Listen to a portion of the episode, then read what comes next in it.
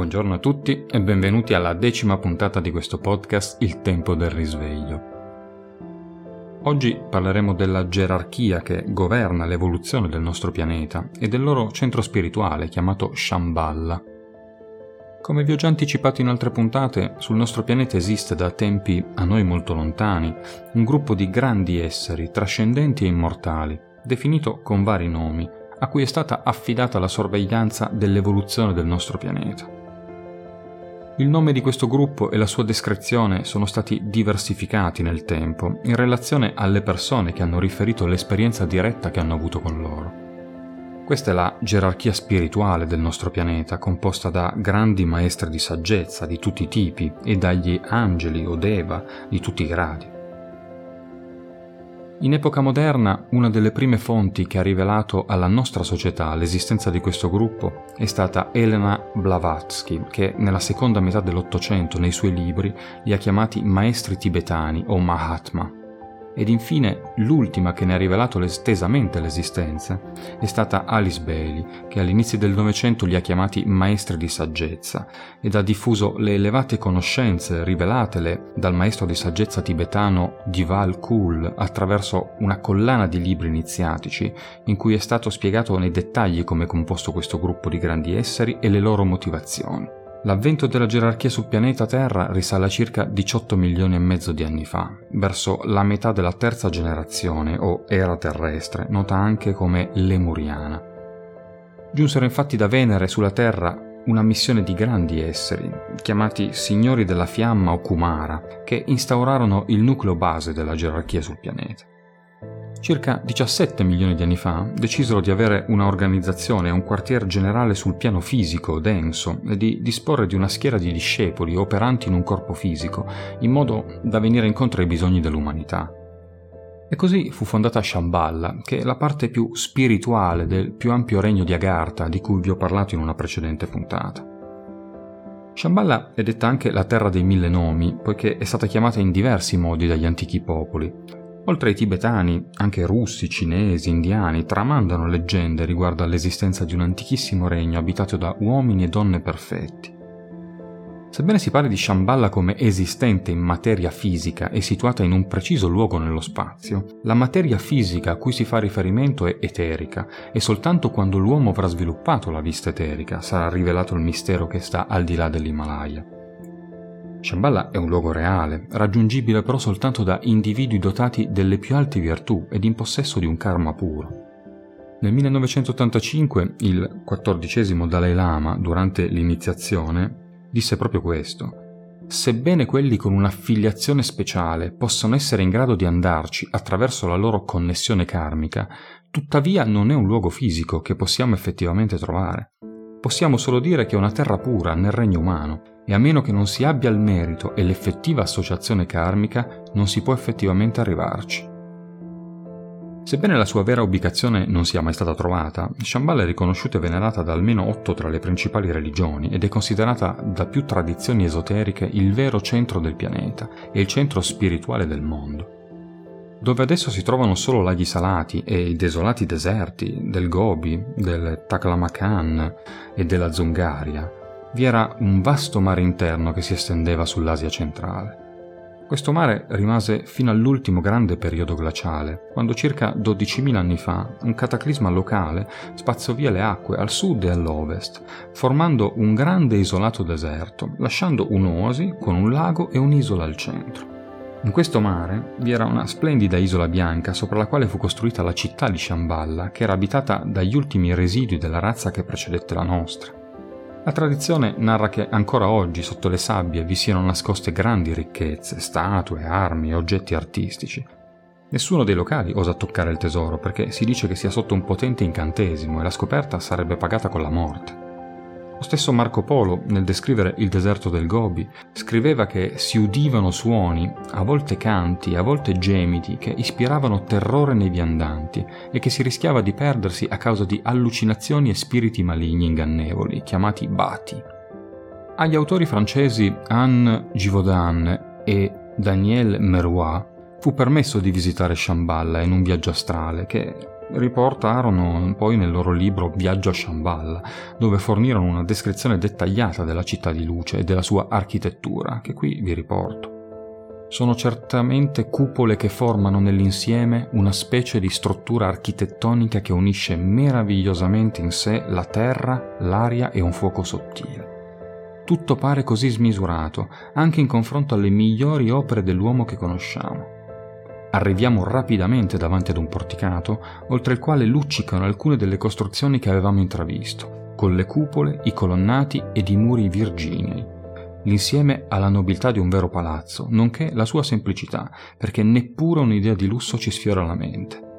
Inoltre esso appare come un logico sviluppo della natura, la materializzazione dell'idea del bello, al di fuori di ogni superfluità.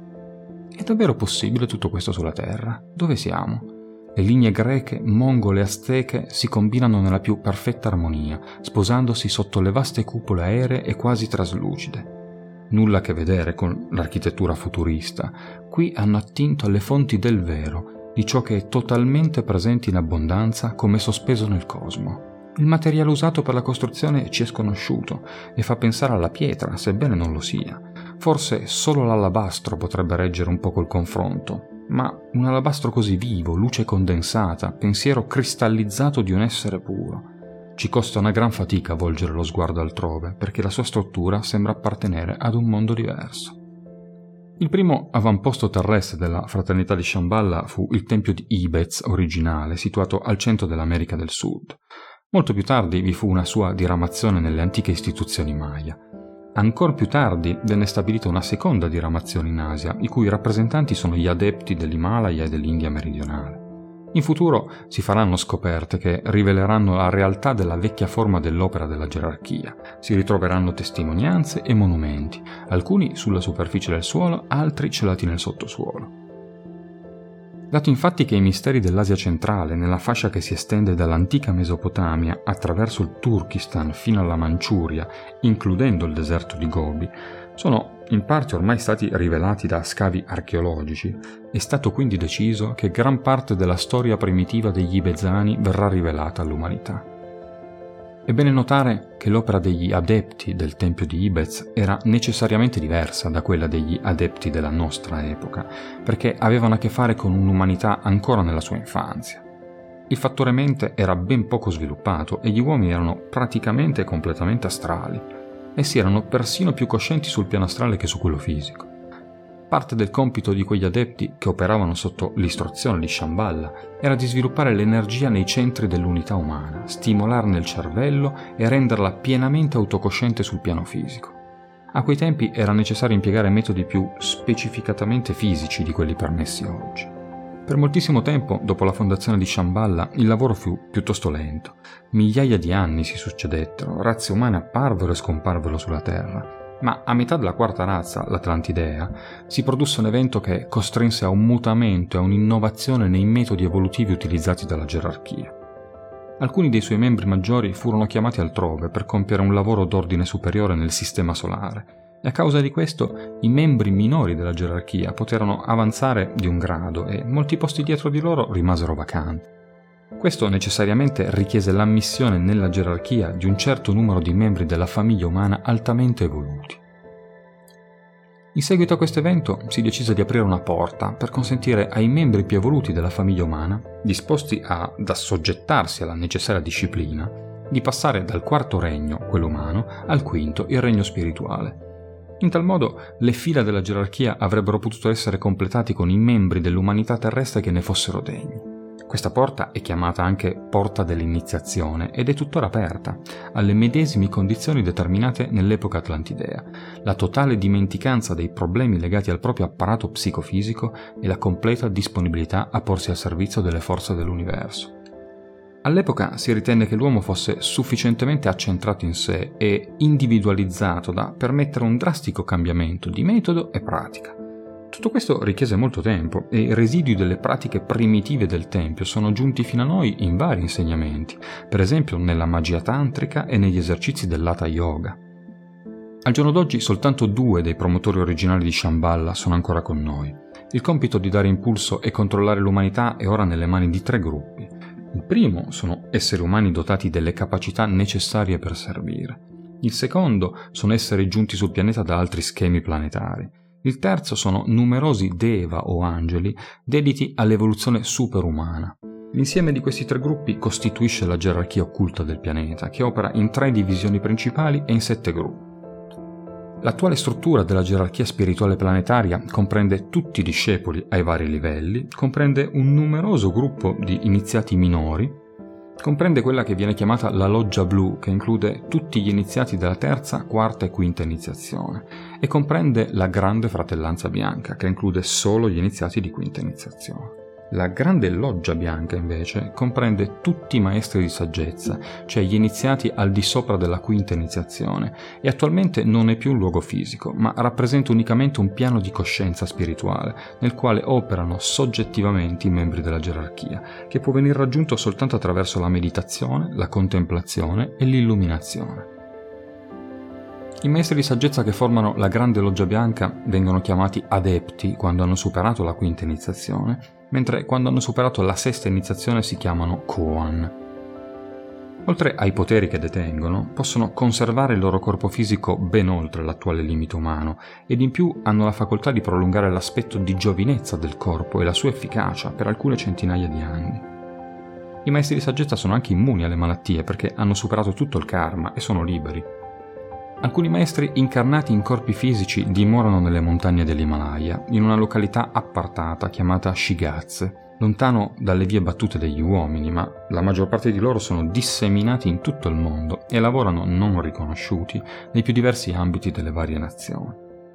Quando i maestri decidono di assumere un corpo fisico lo fanno con grande sacrificio perché la discesa della coscienza da quell'alto piano spirituale fino al nostro piano fisico-eterico è molto dolorosa. Capo di tutto ciò che interessa il nostro pianeta, dirigendone tutta l'evoluzione, vi è il re, il signore del mondo, chiamato Sanat Kumara. Sanat Kumara è colui che dal suo trono a Shambhala presiede alla loggia dei maestri e tiene nelle proprie mani le redini del governo del pianeta. Spesso è stato chiamato il signore del mondo o l'unico iniziatore. Nelle antiche scritture indù è chiamato il primo Kumara, mentre nella Bibbia è chiamato l'antico dei giorni. Egli ha scelto di vigilare sull'evoluzione degli umani e dei Deva e si è impegnato a non abbandonare il pianeta fino a che l'ultimo degli esseri umani, capaci di rispondere alla legge universale, non avesse raggiunto la liberazione spirituale. Egli decide gli avanzamenti ed autorizza ciò che dovrà essere eseguito per favorire i fini dell'evoluzione. Sanat Kumara ed i suoi allievi sono nella forma fisica, ma non hanno preso dei corpi fisici densi come i nostri. Lavorano infatti sui livelli vitali eterici e dimorano in corpi eterici. Sanat Kumara è aiutato in quest'opera dai suoi cooperatori e consiglieri. Da una parte ci sono quelli che vengono chiamati i tre Kumara, o Buddha d'attività, o Buddha pratieka, che insieme costituiscono l'incarnazione del volere attivo, intelligente ed amorevole. Un secondo gruppo di esseri comprende i tre capi dei dipartimenti planetari e sono chiamati il Mahakohan, il Bodhisattva ed il Manu e perciò rappresentano nella loro sfera particolare i tre aspetti della manifestazione divina. Per milioni di anni la gerarchia è rimasta in silenzio dietro agli eventi del mondo perché dirige gli eventi mondiali nella misura in cui il genere umano lo consente, poiché il libero arbitro e la libertà di decisione del genere umano non possono essere ignorati. La gerarchia dà l'indirizzo, getta luce, esercita un'impressione su coloro che sono in contatto con essa e mediante l'afflusso di idee influenza in modo definito la tendenza degli affari umani, in modo che la coscienza in sviluppo possa esprimersi sviluppando forme sociali, politiche, religiose ed economiche adeguate in base ai tempi. La gerarchia oggi è un grande corpo che lotta per le anime degli uomini, che combatte tutto ciò che blocca l'espansione della coscienza umana e contro chi limita la libertà umana. L'umanità infatti si sta liberando dalla sottomissione all'autorità dottrinale per passare all'esperienza spirituale diretta. Noi operiamo e viviamo in questo momento storico negli stadi iniziali del periodo nel quale si sta preparando l'emergere della gerarchia nel mondo degli uomini. Attualmente questa apparizione si attua puramente sui livelli mentali. Ma quando la forma pensiero dell'esistenza della gerarchia sarà creata dall'umanità stessa e il grido evocativo sarà abbastanza intenso, allora essa farà lentamente la sua comparsa sul piano fisico. I membri della gerarchia si stanno preparando per questa manifestazione e ad uno ad uno iniziano già un'attività sul piano fisico per potersi esteriorizzare nel servizio. Essi non vengono riconosciuti per ciò che sono, ma cercano di ampliare l'orizzonte umano, preparando la via verso un rapporto più stretto con l'umanità e verso una riorganizzazione interna che renderà possibile ammettere un gran numero di discepoli. La forza che oggi nel mondo è più forte ed evidente è quella che viene chiamata il primo raggio della volontà e del potere. Questa è una forza che si riversa nel mondo da Shambhala. Solo due volte in precedenza nella storia dell'umanità l'energia di Shambhala ha fatto la sua apparizione, ha fatto sentire la sua presenza sulla Terra con grandiosi cambiamenti. La prima, quando avvenne la prima grande crisi umana, al momento dell'individualizzazione nell'antica Lemuria. In quell'epoca gli angeli solari inviarono agli umani di quel periodo una parte della loro energia, incorporante la qualità del processo mentale degli uomini, che produsse il grande miracolo della mente e convertì progressivamente l'uomo animale in un essere pensante ed autocosciente. La seconda apparizione invece fu nei giorni di Atlantide, al tempo della grande lotta fra i signori della luce e i signori dell'espressione materiale. Questa energia divina che arriva da Shambhala contiene in sé la causa della crisi mondiale presente. È volontà divina, infatti, produrre certi cambiamenti radicali ed importanti nella coscienza umana che ne altereranno l'atteggiamento verso la vita e la comprensione delle cose essenziali, spirituali, esoteriche e soggettive è la forza che produrrà quella grande crisi imminente nella coscienza umana che viene chiamata l'iniziazione ai misteri dell'età, a ciò che è stato nascosto fin dal principio. L'uso di questa energia significa inevitabilmente distruzione negli stadi iniziali, ma fusione e mescolanza nei risultati successivi e finali. In questo momento d'urgenza il Signore di Shambhala, per amore della vita, per la comprensione del piano e per amore dell'umanità, emette questa energia dinamica che è distruttrice della forma e dà morte alle forme materiali e agli organismi che ostacolano la libera espressione, perché negano la cultura nuova e rendono inattivi i semi della civiltà futura. L'energia di Shambhala prepara la via a quella della gerarchia. Così è stato dal principio del tempo ma i cicli della gerarchia, sebbene relativamente frequenti, non hanno mai conciso con quelli di Shambhala, che invece sono rari. Col tempo, gli impulsi di quest'ultima diventeranno più frequenti perché gli uomini saranno meglio capaci di sostenersi e di resisterle. Finora è stata di applicazione troppo pericolosa per l'umanità, con effetti distruttivi, tranne che nella prima grande crisi lemurica. Perciò la sua opera si è limitata quasi esclusivamente alla gerarchia, i cui membri sanno maneggiarla e assimilarla correttamente, ed anche usarla a beneficio dell'umanità. Ora si tenta l'esperimento di consentire all'uomo di riceverne l'impulso, indipendentemente dalla mediazione della gerarchia. Questo potrebbe essere uno sforzo prematuro ed abortivo, ma gli effetti non sono ancora definiti e il signore di Shambhala insieme ai suoi assistenti e con l'aiuto dei membri della gerarchia non è scoraggiato dai risultati iniziali.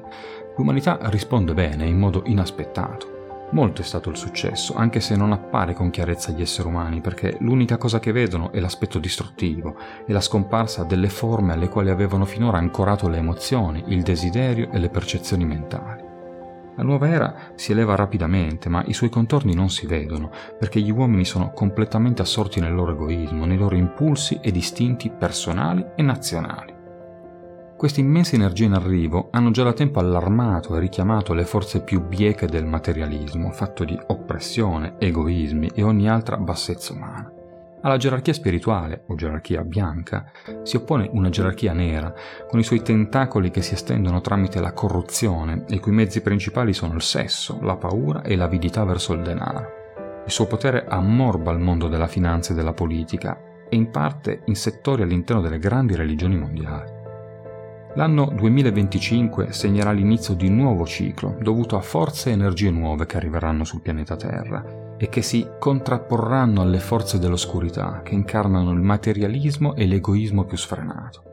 Ci sarà un conflitto tra i due schieramenti sui tre piani dell'esistenza, mentale, emozionale e fisico. La guerra precedente combattuta sul piano fisico, conclusasi con la sconfitta del nazismo, era solo il primo atto.